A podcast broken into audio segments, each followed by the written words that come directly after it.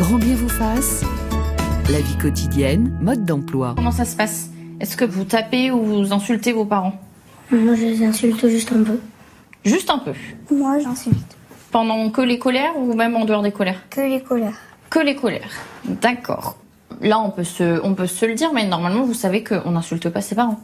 Mais c'est juste des mots. Ah, c'est juste des mots. Ça veut dire que c'est moins grave que frapper? Ben oui. Après, quand on grandira, euh, on, on- on comprendra qu'il faudra pas le faire. Ah bon? À quel euh, âge, à ton avis? Euh, 21, 22 ans. Extrait de complément d'enquête en juin 2018. On va essayer de faire en sorte que ça ne dure pas jusqu'à 21, 22 ans. Bonjour, professeur Anne Réva-Lévy. Bonjour. Euh, Vous êtes pédopsychiatre et chef du service pédopsychiatrie à l'hôpital d'Argenteuil. Bonjour, docteur Vincent Henry. Bienvenue. Bonjour, merci. Vous êtes pédopsychiatre au CHU de Montpellier, en duplex de France Bleu à Montpellier. Vous avez développé la plateforme internet enfance-émotion.fr. Bonjour Christelle Vernet. Bonjour. Vous êtes psychologue au CHU de Montpellier et vous publiez ensemble chez Tom Pouce un livre très pratique, une boîte à outils. Ça s'appelle 100 idées pour accompagner les émotions des enfants et des adolescents. Alors Vincent Henry, euh, Christelle Vernet, l'idée euh, ce matin, euh, ce n'est pas d'éradiquer les émotions dites désagréables. hein. La peur, la colère, la tristesse sont des émotions essentielles au quotidien. Oui, tout à fait. Vous avez bien raison de, de commencer par dire cela. Au contraire, nous, ce qu'on pense, c'est qu'il est important de, de les écouter, de les accueillir et que c'est euh, la première base pour euh, pouvoir justement accompagner les enfants. Euh, après, ce que l'on propose, ce sont plutôt des solutions pour faire en sorte que cette vague émotionnelle, quand elle arrive, soit la plus douce possible. Anne Révalévi. Je voudrais revenir une seconde sur l'extrait que vous avez passé là en début d'émission et faire un lien euh, avec l'époque actuelle. Je suis désolée parce que quand on parle de colère euh, et d'émotion, euh, c'est difficile de pas intégrer la réflexion sur l'état émotionnel des enfants et des adolescents en ce moment sans regarder comment les adultes se comportent. Euh, on est dans une période qui dure et qui se généralise un peu, où euh, les adultes, on considère qu'ils peuvent dire absolument n'importe quoi de manière violente, crue, brutale, haineuse, raciste, disqualifiante. Euh, les hommes politiques, les premiers. Et il y a une espèce de généralisation où il y aurait un droit à l'expression de la colère, de de la haine même. Bon, donc euh, il y a quand même un- quelque chose qui s'est qui s'est détérioré dans euh, l'interaction des adultes entre eux et dans la représentation de ce que c'est la gestion de la colère, du désaccord, du conflit. Donc à partir de là, quand on essaye d'envisager comment accompagner les enfants dans la reconnaissance de ce que c'est un conflit, une colère, une émotion, bah il faut aussi réfléchir à comment on donne un peu l'exemple et euh, qu'est-ce qu'ils voient et comment ils se nourrissent autour d'eux de ce qu'ils voient. Voilà, c'est juste ma petite réserve. Vincent Henry, c'est intéressant ce que nous dit euh, Anne Révalévi. Tout- à fait. C'est vrai que hum, nous, nous, on accompagne dans, dans, dans le service où je travaille des, des, des familles où il y a effectivement des troubles du comportement et, et des, des émotions extrêmement fortes et, et, et du coup avec des parfois des, euh, des comportements ou des propos violents euh, des- des enfants. Et dans un des groupes qu'on propose pour les parents, parce que bien souvent dans ces situations-là aussi, les, enfants ne, veulent pas forcément venir, hein, parce qu'ils disent mais c'est pas moi le problème, c'est mes parents. Euh, on, travaille beaucoup sur la justement comment les parents se positionnent euh, vis-à-vis de leur enfant. Parce que très souvent, vous avez dit le mot tout à l'heure, il y a la question de l'escalade, c'est-à-dire que la relation entre le parent et l'enfant est euh, troublée et euh, il y a un cercle vicieux qui s'est engagé et du coup, euh, on n'arrive pas à sortir de ce cercle vicieux-là. C'est-à-dire qu'on on s'en veut de- d'avoir réagi d'une telle manière, l'enfant nous en veut aussi. Du coup, il part beaucoup plus rapidement. Quand il part rapidement, on s'énerve encore plus, etc., etc. Et c'est très très compliqué de sortir de ça. Chacun des, des que ce soit les parents ou les enfants qui, qui se retrouvent un peu du coup au même niveau quelque part alors qu'ils ne devraient pas l'être, euh, attendent que le premier et l'autre bouge. Hein. Il n'a pas à me dire ça, il n'a pas à me faire ceci, il n'a pas à faire cela. Et les enfants pareil. Et donc c'est un petit peu compliqué. Donc on, on travaille avec les parents sur euh, justement faire attention à soi, à notre manière de, de, de, de dire les choses, en reprenant plus généralement qu'est-ce que c'est que nos valeurs, que- quelles sont nos valeurs éducatives, sur, sur quoi on veut, qu'est-ce qui est important au final pour nous. Euh, Et voilà, c'est c'est un travail qui est compliqué, mais qui est très très intéressant, très enrichissant pour euh, pour nous aussi, hein, parce qu'il y, a- il y a il y a beaucoup de choses qui se passent dans ces groupes. Gonel Boulet. Oui, c'est ça. C'est que je trouve que souvent on demande aux enfants de savoir gérer des choses que nous-mêmes adultes ne savons pas gérer. Mm. Quand vous regardez le nombre d'adultes qui sont absolument incapables de gérer les colères, de redescendre de leur colère, euh, le nombre de mots qui peuvent sortir au moment des colères, c'est-à-dire on a bien compris que c'était un état émotionnel Mm. qui n'était pas normal, mais qu'est-ce qui reste d'une colère euh, Quelles sont les traces qui restent après quand on a prononcé tout ça? Donc on demande souvent, je trouve actuellement aux enfants, de savoir gérer des choses qu'on ne sait pas forcément Mm, nous gérer. Mm. C'est le cas des écrans, c'est le cas des émotions, etc. Et- Donc ça, je trouve ça très intéressant parce que travailler sur l'émotion des enfants, c'est avant tout travailler sur la nôtre. quoi. Et, et récemment, la, la, la gifle de Will Smith aux Oscars en est un exemple Tout à fait. Éclatant, euh, euh, Vincent Henry. Oui, oui, c'est sûr, on voit bien là. Alors, bon, on sait pas trop ce qui s'est passé dans sa tête, hein, mais mais il y a, il y, a, il y a clairement, est-ce que c'est euh, un manque de contrôle de soi euh, là, euh, Bon, c'est- vraiment compliqué avec en plus les, les aspects de médias, de comment les choses vont être reprises, etc. C'est sûr, c'est sûr. En tout cas, ça, ça, illustre bien le fait que la régulation des émotions, c'est aussi très important pour la question- pour les adultes. Anne Révalévi. Et sur la période de guerre actuelle, les adultes sont branchés 24 heures sur 24 sur des images d'une violence inouïe qui font peur aux enfants. Et la peur se transforme en colère qui n'est pas très bien dirigée. Ils ne savent pas contre qui ils sont en colère. Et donc, il faut bien se rendre compte qu'il y a un, un mélange actuellement d'une intensité pour tout le monde, hein, euh, qui fait que les enfants ont à gérer des choses qu'ils n'identifient pas bien et parfois la colère est l'expression de quelque chose qu'on n'a pas bien identifié mais qui n'est pas au fond de la colère qui est le débordement d'un mélange de tristesse, d'incompréhension, d'isolement qui va par accumulation euh, s'exprimer sous forme de colère mais qui au départ n'est pas nécessairement de la colère mais plutôt cette accumulation. Christelle Vernet, rappelez-nous le rôle essentiel de la colère, de la peur à bonne dose. Alors oui, je, rebondis aussi ce que, sur ce que disait le professeur Eva Lévy. C'est en effet pourquoi c'est important, c'est parce qu'il faut euh, identifier bien euh, et distinguer les différentes émotions, puisque comme elle le disait, euh, c'est des fois un débordement émotionnel qui va se transformer en colère. Et puisque le rôle de, de nos émotions, c'est de pouvoir s'adapter à notre environnement, c'est-à-dire s'adapter à la fois à des événements qu'on est en train de vivre, ou faire face à euh, un objet qui nous fait peur, comme par exemple des images, ou encore euh, euh, réagir euh, face à une personne qui ferait quelque chose avec lequel on serait en désaccord. Et à ce moment-là, la manière dont on exprime notre désaccord va être de la colère. Donc c'est important qu'on puisse exprimer nos émotions pour réagir face aux événements qui nous entourent. Le problème, c'est lorsque l'on va mal identifier ses émotions, où on va être, euh, bah, chez l'enfant c'est normal, de par le développement, pas encore en capacité de les distinguer les unes des autres, euh, et où là les émotions vont s'entremêler et euh, où ces, débordements, ces crises émotionnelles vont amener des comportements que nous on appelle inacceptables et que l'on entendait par exemple dans dans le le- l'extrait que vous avez diffusé au début de l'émission. Alors les émotions sont complexes. Prenons un exemple. Un enfant est invité pour la première fois chez un copain ou une copine pour dormir. A priori, l'émission qui prédomine, c'est la joie. Et pourtant, il ou elle peut ressentir euh, de la peur, de l'appréhension, une certaine colère. Euh, L'enfant peut refuser de faire quelque chose ou s'énerver sur un sujet a priori anodin. Euh, Christelle Vernet, Vincent Henry, les parents doivent se questionner sur ces événements alors que voilà, c'est un événement a priori joyeux. Eh bien non.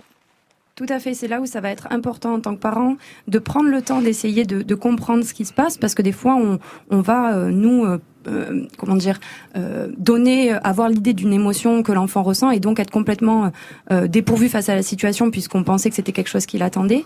Donc c'est là que la première chose à faire va être vraiment d'essayer de d'écouter et de comprendre pour permettre à l'enfant d'expliquer ce qui lui fait peur. Parce que si on lui dit mais non ne ne te paie pas dans cet état, c'est une bonne chose, c'est chouette, ça fait longtemps que t'attends d'aller chez ton copain et, et non ne, ne fais pas cette crise et voire même on accentue en disant si tu continues tu n'iras pas. À ce moment-là l'enfant ne peut pas nous expliquer que ben quand même il a un petit peu peur parce qu'il a jamais euh, dormi euh, en dehors de, de chez lui. Alors on peut, Donc on peut aider peut-être les enfants à, à exprimer le- leurs émotions. On peut par exemple utiliser euh, la météo des émotions, mais il existe quantité d'outils pour les aider, euh, des gestes, des couleurs, euh, l'utilisation de personnages ou d'ani- d'a- d'animaux.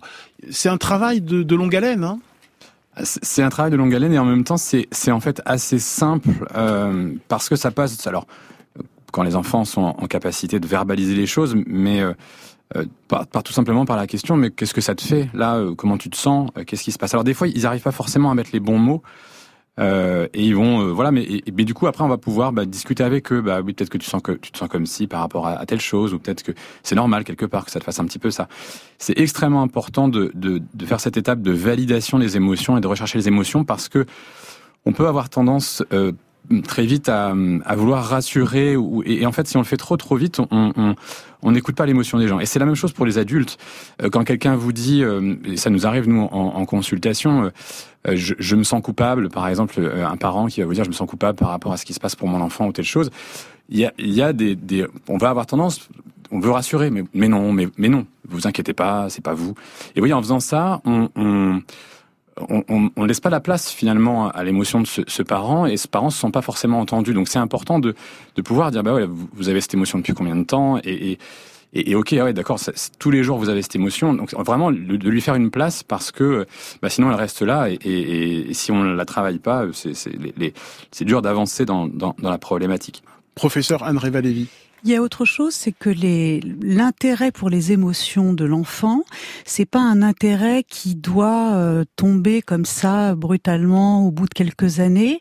C'est quelque chose qui peut débuter assez tôt dans la verbalisation, dans le partage, où un parent peut euh, et c'est ce qui se passe avec les bébés. Le, le, le, parent va communiquer avec le bébé autour de des émotions que lui ressent le parent en le nourrissant, en le berçant, et ce partage émotionnel de la part de l'adulte va être tout un apprentissage émotionnel aussi pour le, bébé qui se construit. Et progressivement, l'adulte va s'intéresser aux émotions de l'enfant, même avant qu'il puisse en verbaliser quoi que ce soit, en partageant lui-même ses émotions d'adulte. Et c'est sur ce terrain-là qu'il va y avoir une possibilité pour l'enfant à un moment de dire quelque chose de ce qu'il ressent. Gonel Boulet. Oui, non, mais j'enchaîne là-dessus parce que je crois que c'est important de pouvoir s'autoriser de parler de nos propres émotions avec mmh. nos enfants. C'est tout bête, mais de pouvoir dire euh, ah bah oui, oh là là, aujourd'hui au travail j'ai eu un conflit, oh, je, suis pas bien avec, euh, j'ai peur, je commence quelque chose de nouveau, mmh. oh là là, ça me, à la fois je suis en joie, bah c'est la même chose pour nous adultes, on peut être et en joie de faire quelque chose et avoir de l'appréhension. Et je crois que de se permettre dans la vie quotidienne que les enfants voient que nous aussi on peut vivre ces émotions, voilà, on s'autorise de parler de ça, ça je crois que c'est important. Et c'est vrai qu'il n'y a pas besoin d'avoir fait une grande école de psy pour pouvoir partager ça avec ses enfants. Quoi. Alors Vincent Henri, euh, Christelle Vernet, vous utilisez une métaphore très intéressante euh, dans votre livre, c'est la vague des, des, émotions. Pourquoi cette métaphore est, est intéressante? Elle, elle, est intéressante parce qu'elle euh, elle illustre bien le comment dire le, le développement de l'émotion et comment elle se passe dans le temps et comment du coup elle peut aussi dévier si on n'y fait pas trop attention ou si on reste justement dans, le processus d'escalade, euh, qu'on reste dans, le conflit, bah, cette, cette vague va euh, euh, monter, monter, monter et puis bah, une vague quand elle monte trop après elle déferle. Et donc euh, cette illustration elle parle bien aux enfants et également aux parents et on s'en sert vraiment sur dans les dans les dans les consultations, dans les groupes thérapeutiques qu'on qu'on fait. Euh, donc c'est voilà, c'est vraiment euh, une manière assez simple d'illustrer le, mécanisme euh, physiologique, physiopathologique mm. de de, de, des émotions. Comme une vague, une émotion est dotée d'un début, d'un pic et d'une fin. Prenons l'exemple de la colère. Comment voir venir ces vagues? Comment s'y préparer?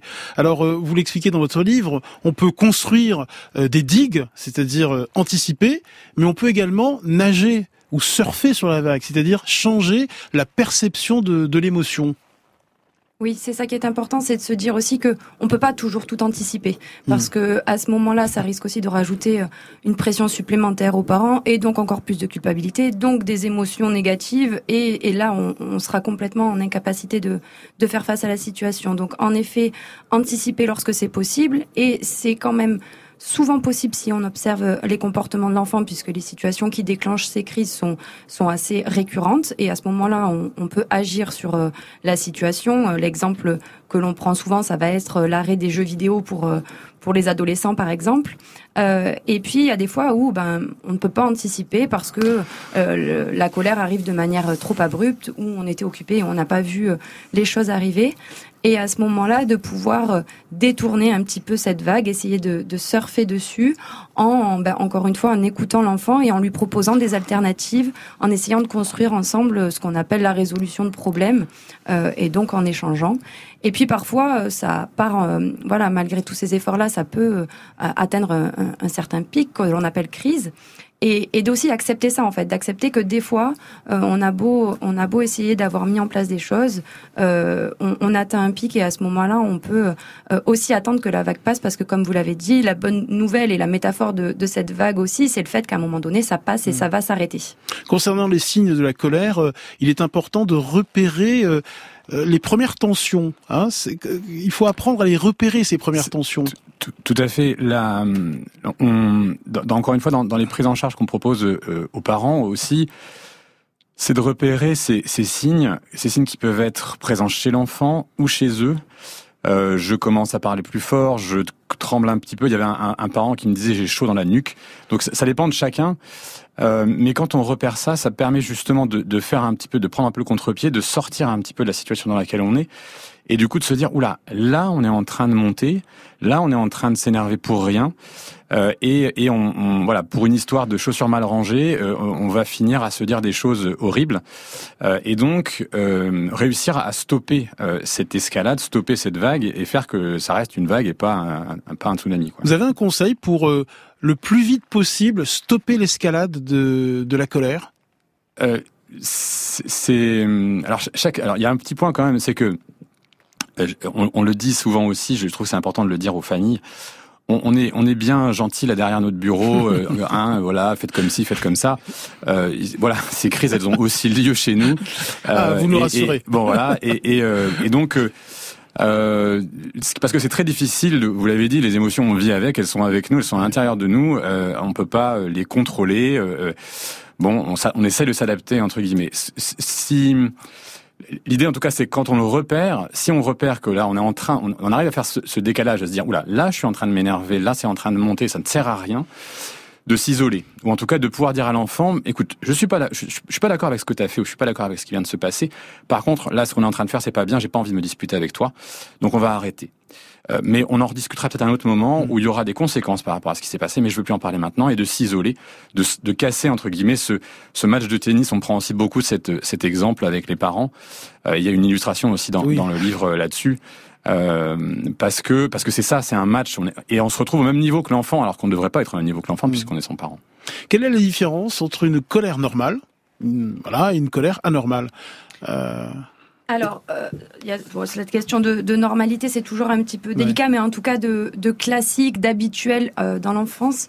Ce qui va être important aussi, c'est de se dire qu'en fonction de l'âge de l'enfant, euh, cette réponse-là va, va varier, puisque, comme on le dit dans le livre, un enfant euh, petit euh, n'a pas forcément euh, les mots et, et, une compréhension correcte de ses émotions pour pouvoir l'exprimer, et donc va pouvoir avoir des gestes brusques ou des mots qu'il qui ne comprend même pas, et à ce moment-là, ça sera moins anormal que euh, chez un enfant plus grand. Mais en tout cas, ce qui va euh, définir, euh, voilà, le fait que ce soit classique ou non et qu'on puisse s'en inquiéter ou pas, ça va être l'intensité euh, de ces crises, c'est-à-dire à quel point elles sont fortes, mais aussi leur fréquence, c'est-à-dire qu'un enfant qui se met en colère de temps en temps, comme on l'a dit, c'est normal, et même si la crise est forte de temps en temps parce qu'il est particulièrement fatigué ce soir-là ou parce qu'il est déçu parce que ce qui était prévu, qui lui tenait vraiment à cœur, a été annulé, bah, c'est normal encore une fois. Et c'est quand la colère est la colère anormale, c'est quand elle est disproportionnée par rapport à la situation. C'est ça. Et quand l'impact aussi est, très important dans la vie familiale, c'est-à-dire que quand des parents viennent nous voir et nous disent là, on n'en peut plus, euh, ça, détériore notre relation, euh, on est fatigué, nous-mêmes, on, en pleure tous les jours, on se questionne beaucoup. À ce moment-là, ça va être important de pouvoir demander de, de l'aide à l'extérieur aussi. Et des fois, il vaut mieux ne, ne, pas trop attendre et pouvoir être accompagné et euh, rassuré rapidement plutôt que d'attendre que ça s'installe. Et là, ça peut être plus compliqué de changer ce, ce schéma de communication.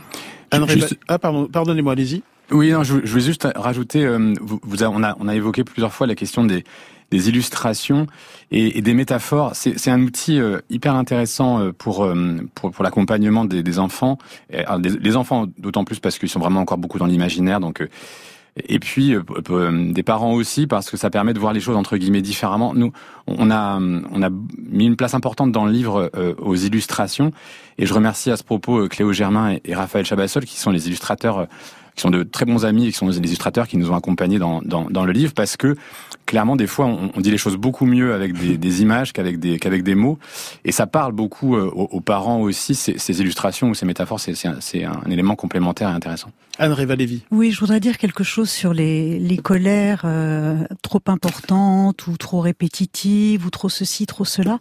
Euh, il faut quand même avoir en tête qu'un enfant qui manifeste un, niveau de souffrance euh, important, on doit se poser la question de qu'est-ce qui se passe, sans inférer que c'est une contrariété disproportionnée, que c'est une frustration.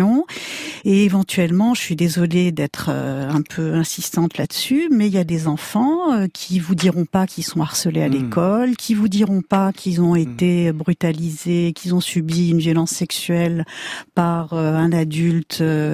Et donc, il faut quand même, avant de se demander comment supporter la colère, il faut peut-être se demander si son enfant a pas subi quelque chose, s'il n'a pas quelque chose à dire qu'il n'arrive pas à dire. Et je dirais la même chose pour les enfants qui ne disent plus rien, parce qu'il y a des, on, on, parle beaucoup des enfants qui manifestent, qui font du bruit et qui font suer toute la famille. Mais posez-vous autant de questions sur les enfants qui deviennent euh, euh tout sympas, euh, qui ne se mettent jamais en colère, qui ne se mettent jamais en colère, qui sont tout silencieux, qui font jamais de hmm. bruit. Euh, c'est pas pour ça qu'ils vont mieux et que ils doivent pas se, vous devez pas vous en préoccuper. Voilà.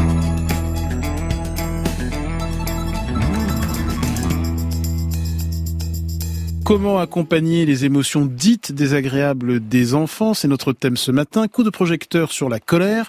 Le standard vous est ouvert au 01 45 24 7000 ou en laissant une note vocale. Écoutons Éléonore qui avait presque deux ans dans les maternelles en 2019. Si t'as plus faim pour ça, t'as plus faim pour le dessert. Hein sais comment ça marche? Et tu tapes pas. On fait pas de gestes méchants.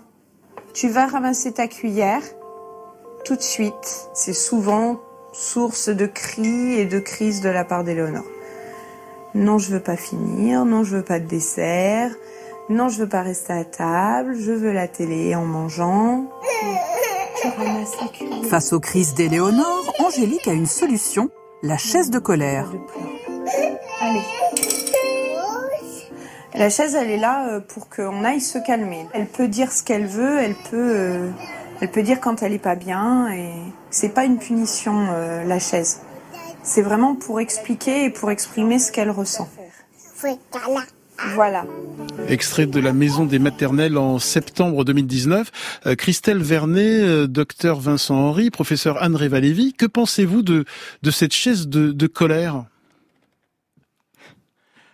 Docteur Vincent Henry. Oui, parce qu'on. Christelle Vernet, vous êtes à vous êtes à Montpellier, à France Bleu Montpellier.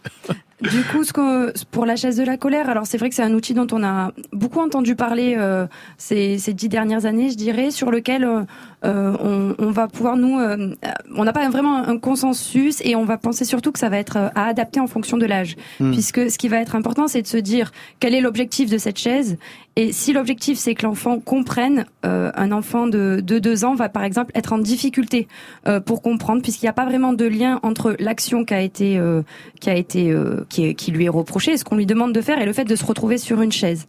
Euh, donc voilà, il y a vraiment cette notion d'importance du lien entre euh, la réaction du parent et euh, l'action de l'enfant.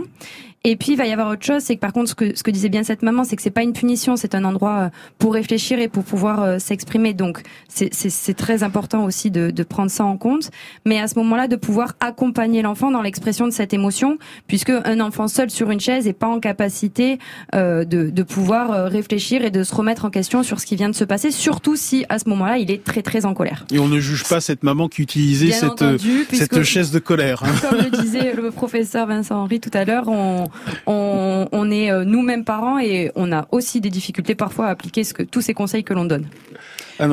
Un petit mot sur le développement. À deux ans, quand on se met en colère et qu'on refuse tout, on, en fait, on teste son son pouvoir sur le parent. C'est un, un, moment normal. Euh, si on le fait pas là, bah, c'est qu'il y a un petit problème de développement. Au contraire, c'est le moment où jamais. Euh, c'est même le moment où il faut que le parent le supporte. Euh, la chaise de la colère à deux ans, ça n'a pas grand sens pour un enfant de deux ans qui lui euh, essaye de voir jusqu'où il peut aller et jusqu'à quand ça tient ou ça tient pas. Euh, donc c'est pas pareil quand on a cinq ans de se retrouver mmh. sur une chaise de colère pour réfléchir. Euh, quand on aurait 10, ça n'aurait pas tellement de sens non plus. 15, plus du tout. Donc bon, il y a, y, a, y a quand même des moments développementaux où il faut expérimenter un peu son pouvoir sur l'autre. Quand on est petit, hein, 15, 3 ans, 15, 10, 15 mois, 3 ans, et puis à l'adolescence mmh. aussi, il y a des moments de colère pour expérimenter euh, son opposition et sa capacité de conflit sur ses parents. Tout ça, c'est des choses qu'il faut avoir en tête, qui nécessitent pas non plus euh, de se de, de, de, de mettre en place des chaises de colère. Que pensez que pensez-vous justement euh, des punitions, Vincent Henri Plutôt que de punitions, vous préférez parler de réparation. C'est ça?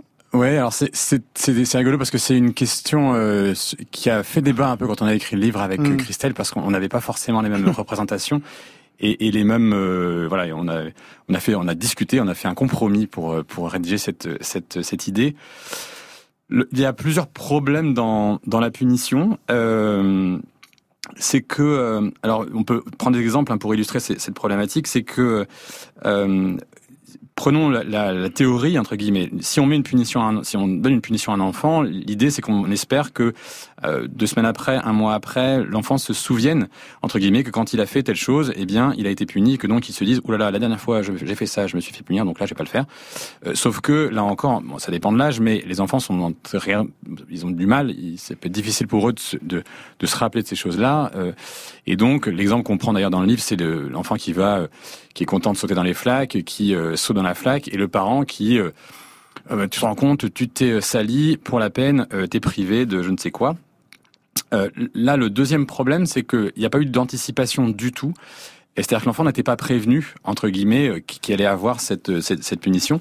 Donc une première étape serait de dire à l'enfant, attention, on va aller dehors, il y a peut-être des flaques, euh, je ne veux pas que tu te salisses. Donc, donc déjà, vous voyez, c'est une première étape, c'est de dire que l'enfant va être prévenu, entre guillemets, qui, qui, risque quelque chose. Après, oui, le, le symétrique inverse de, de la punition, c'est la question du, du, renforcement positif, ou en tout cas plutôt de dire, bah, c'est de dire, euh, voilà, je, sais que cette chose-là, c'est très compliqué pour toi. Euh, pour moi, par contre, c'est très important. Donc, si tu arrives à le faire, euh, ben vraiment, je serais très contente. Ou, ou euh, du coup, on aura peut-être plus le temps pour faire telle autre chose ou telle autre chose. Donc, il y a un aspect plutôt valorisant. Euh, voilà. la, la, réparation, c'est euh, c'est c'est de que la punition entre guillemets est en lien avec la bêtise, mmh. c'est-à-dire que s'il a cassé euh, je sais pas moi, s'il a cassé un vase, et eh ben ça va être de le recoller ou ça va être de, euh, de, de, qu'il prenne un petit peu sur son argent de poche pour le racheter, par exemple. Enfin, il y a un lien direct entre je répare entre guillemets ma bêtise ou je répare ce que la, ce que j'ai fait. Bonjour Ornella, bienvenue. Bonjour. Alors, euh, il paraît que vous venez d'assister à une colère. bon, c'est quotidien, euh, c'est même plusieurs fois par jour des fois. Racontez-nous. Ben en fait, euh, j'ai accompagné euh, mon fils euh, à son activité au football et donc il faut que je la sorte de la voiture parce que hmm. sinon elle est, elle est pas contente. Et ensuite donc elle court partout. Bon, elle a quel âge? Elle a, quel âge? deux ans et demi. Hmm. Elle aura trois ans en septembre. Et donc forcément, elle voit son frère sortir de la voiture, elle veut hmm. sortir elle aussi, donc je la sors, on joue un petit peu. le problème c'est qu'il y a les gradins, donc il faut que je fasse attention aux gradins qu'elle tombe pas dans les gradins, c'est du goudron, machin, elle court, et puis donc évidemment elle ne m'écoute pas. Et donc elle est tombée et elle s'est euh, égratignée les deux genoux, donc elle a pleuré. Ensuite elle a pas voulu que je la prenne, pas voulu que j'aille dans la voiture. Mmh. Et bon, j'ai réussi à. Après, je, je l'ai fait jouer parce que je, je suis infirmière, donc j'ai sorti ma mmh. sacoche, je lui ai montré, maman elle va te soigner. Et bon, ça, ça s'est calmé. Mais vous, vous nous avez dit en antenne, au standard, que vous n'avez plus de patience devant ce type de situation. Ben, souvent, oui, je, je, me rends compte. Alors, quand là, parce que c'est l'un ou l'autre, hein, euh, les colères du, de mon fils de 9 ans aussi, euh, des fois, c'est difficile à gérer. Et pendant la, la tout à l'heure, euh, le monsieur qui parle avec vous disait euh, il faut prendre du recul, dire je ne suis pas d'accord, on en reparlera après. J'ai l'impression de me dédoubler, c'est-à-dire je vis la colère en me disant calme-toi, euh, parle-lui, ça va passer. Et puis au final, je rentre dans la colère moi aussi, je, n'arrive plus à dialoguer. et, ensuite, alors je culpabilise, euh, ben, faites pas comme il faut. Enfin voilà, et je me rends compte effectivement que j'ai moins de patience, hmm. j'ai moins de, force à gérer euh, certains moments. Vincent Henry, euh, Christelle Vernet, votre regard sur euh, la situation, les situations vécues par Ornella face à la colère? Déjà, ce qu'on peut, ce qu'on peut dire à Ornella, c'est déjà que ce qu'elle, ce qu'elle décrit, c'est quelque chose quand même d'assez classique. Donc, euh, voilà, c'est euh, habituel et, et c'est vraiment ce, ce, cet enchaînement aussi qui est décrit de, euh, ben ça commence comme ci, puis il se passe ça, et, et cette, cette, cet enchaînement de, de péripéties qui va entraîner ben, le fait que cette patience ben, n'est plus n'est plus possible. Euh, ce, qui est, ce qui va pouvoir être intéressant, c'est que elle l'a dit au départ, euh, c'est quelque chose qui arrive de manière récurrente. Donc là, pour le coup, on peut anticiper la situation et essayer de, de voir avec sa fille, qui, rappelons-le, est toute petite. Là, on, a, mm. on a bien entendu deux ans et demi. Euh, euh, c'est quelque c'est un âge où euh, ben, on, le professeur Révalévi l'a dit tout à l'heure où il est normal de faire des colères donc de pouvoir quand même anticiper avec elle et de pouvoir euh, dès le départ lui proposer une activité qui va être réalisée sur place en fixant aussi un cadre sur bah, par exemple non les gradins c'est interdit mais par contre regarde on peut se mettre là et faire telle activité le fixer avec elle dès le départ et puis vous l'avez dit aussi elle elle sait elle sent que cette patience est, plus difficile et donc de pouvoir l'anticiper c'est-à-dire qu'on a tous des jours où on est plus ou moins fatigué, plus ou moins patient, et de pouvoir aussi euh, l'exprimer. On le disait tout à l'heure, c'est important aussi que nous, adultes, on verbalise l'émotion, et donc de pouvoir dire à cette petite fille, ben, tu sais, euh, moi, quand le matin, quand on amène ton frère au foot euh, le mercredi, ça se passe comme ça, bah, ça me rend triste. Après, je, je m'en veux qu'on que ça se passe comme ça. J'aimerais bien que ça se passe mieux. Comment tu voudrais, qu'est-ce que tu voudrais qu'on fasse ensemble?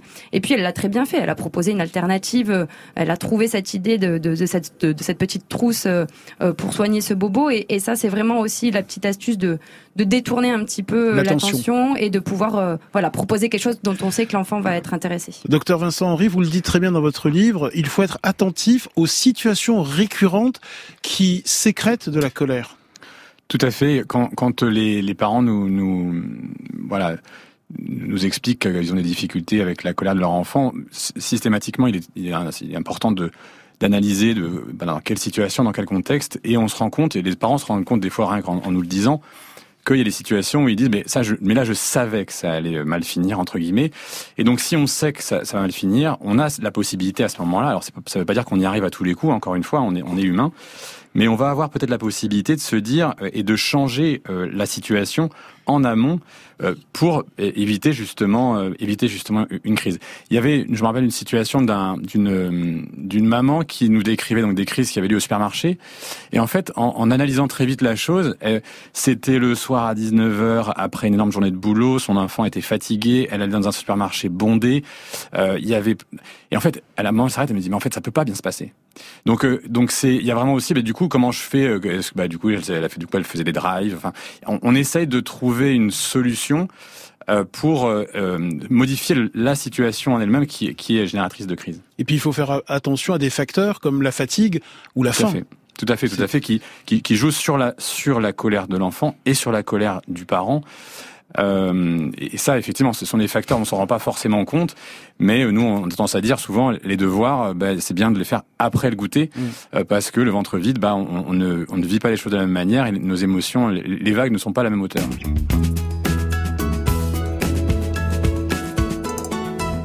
Comment euh, accompagner les émotions des enfants? C'est notre thème ce matin. Coup de projecteur sur la colère ce matin. Euh, le standard vous est ouvert au 01 45 24 7000 ou en laissant une note vocale.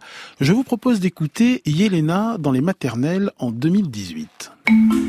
Tu manges tes carottes Tu manges tes carottes, t'as le droit à quelque chose derrière. Tu manges pas tes carottes, t'auras le droit à rien. La consigne est claire. Quelques carottes râpées contre un dessert. Mais Yelena, 4 ans, ne l'entend pas de cette oreille. Tu ne fais pas ça. Après 20 minutes de négociation, la sentence tombe. La petite fille est privée de dessert. Une punition qui la met totalement hors d'elle. Tu t'assois. Maman, Non. c'est trop tard. C'était à table qu'il fallait les manger. Non, non, non, Yaina. Non. Non. Non, Yaina. Non, Maxime. Mais j'ai jeté dans les poubelles et après il a Mais bien sûr. Je les range. Des colères quotidiennes qui surviennent pour n'importe quel prétexte. Dès qu'elle est contrariée, ben ça, ça va dans tous les sens, quoi. Elle veut pas manger ses carottes, et puis au bout d'un moment, ça finit par une crise, par ben, je me lève de table, je crie, je pleure. euh, Si on cède, ben, tout va bien. Si on cède pas, ben, ça continue, ça peut s'apaiser, mais ça met du temps. Extrait des maternelles euh, en mai 2018, euh, professeur Anne Réva-Lévy, comment ne pas céder face à une crise de colère de ce type? Alors je vais je vais vous dire quelque chose qui va peut-être vous déplaire, mais de temps en temps faut céder quoi. Faut faut il y a des choses sur lesquelles il faut céder. Il faut pas faut pas se battre pour tout. Il faut hiérarchiser. Euh, il y a des l'apprentissage de l'autorité parentale et des et des besoins de l'enfant peut se faire aussi dans des choix où il y a des choses importantes et des choses pas importantes. Manger des carottes c'est c'est important, mais plus ou moins. Euh, ce qui est très important, par exemple, c'est que un enfant doit pas taper euh, ses parents dans des crises de colère. Les il doit pas. Mais oui, les mordre. Il y a des choses comme ça pour lesquelles il faut pas céder.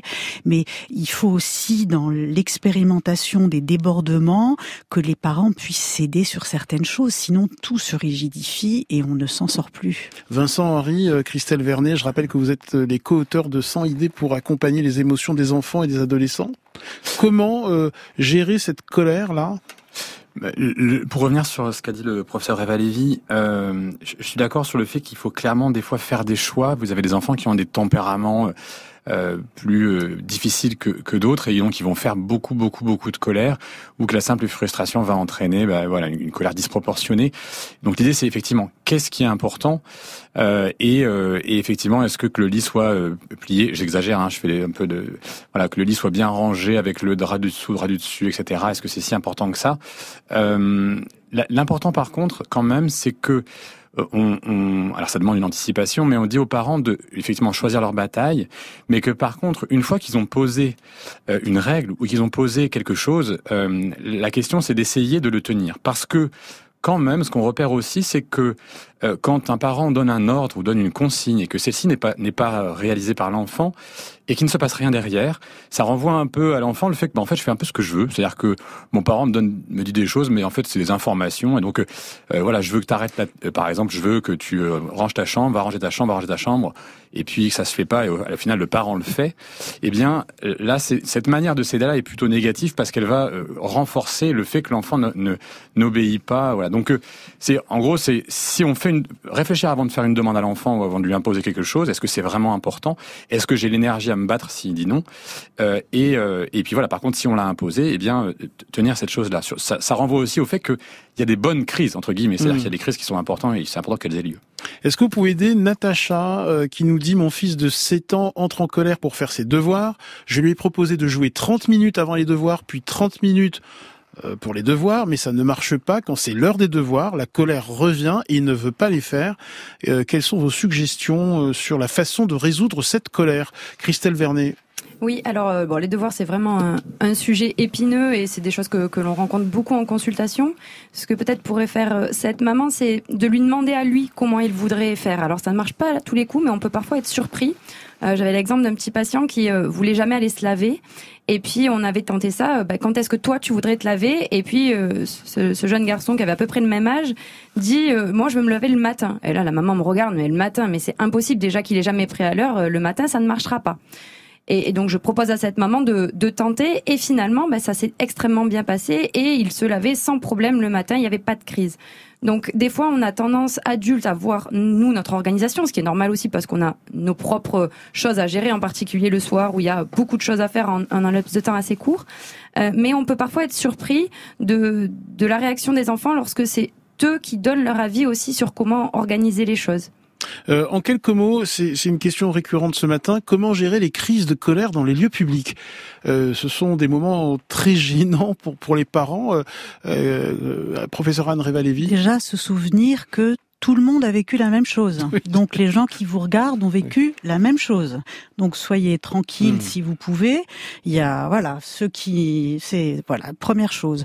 La deuxième chose c'est que euh, il faut essayer de garder les mêmes réflexes que si on était à la maison en, en, en essayant de bien bien identifier que les autres c'est pareil pour tout le monde.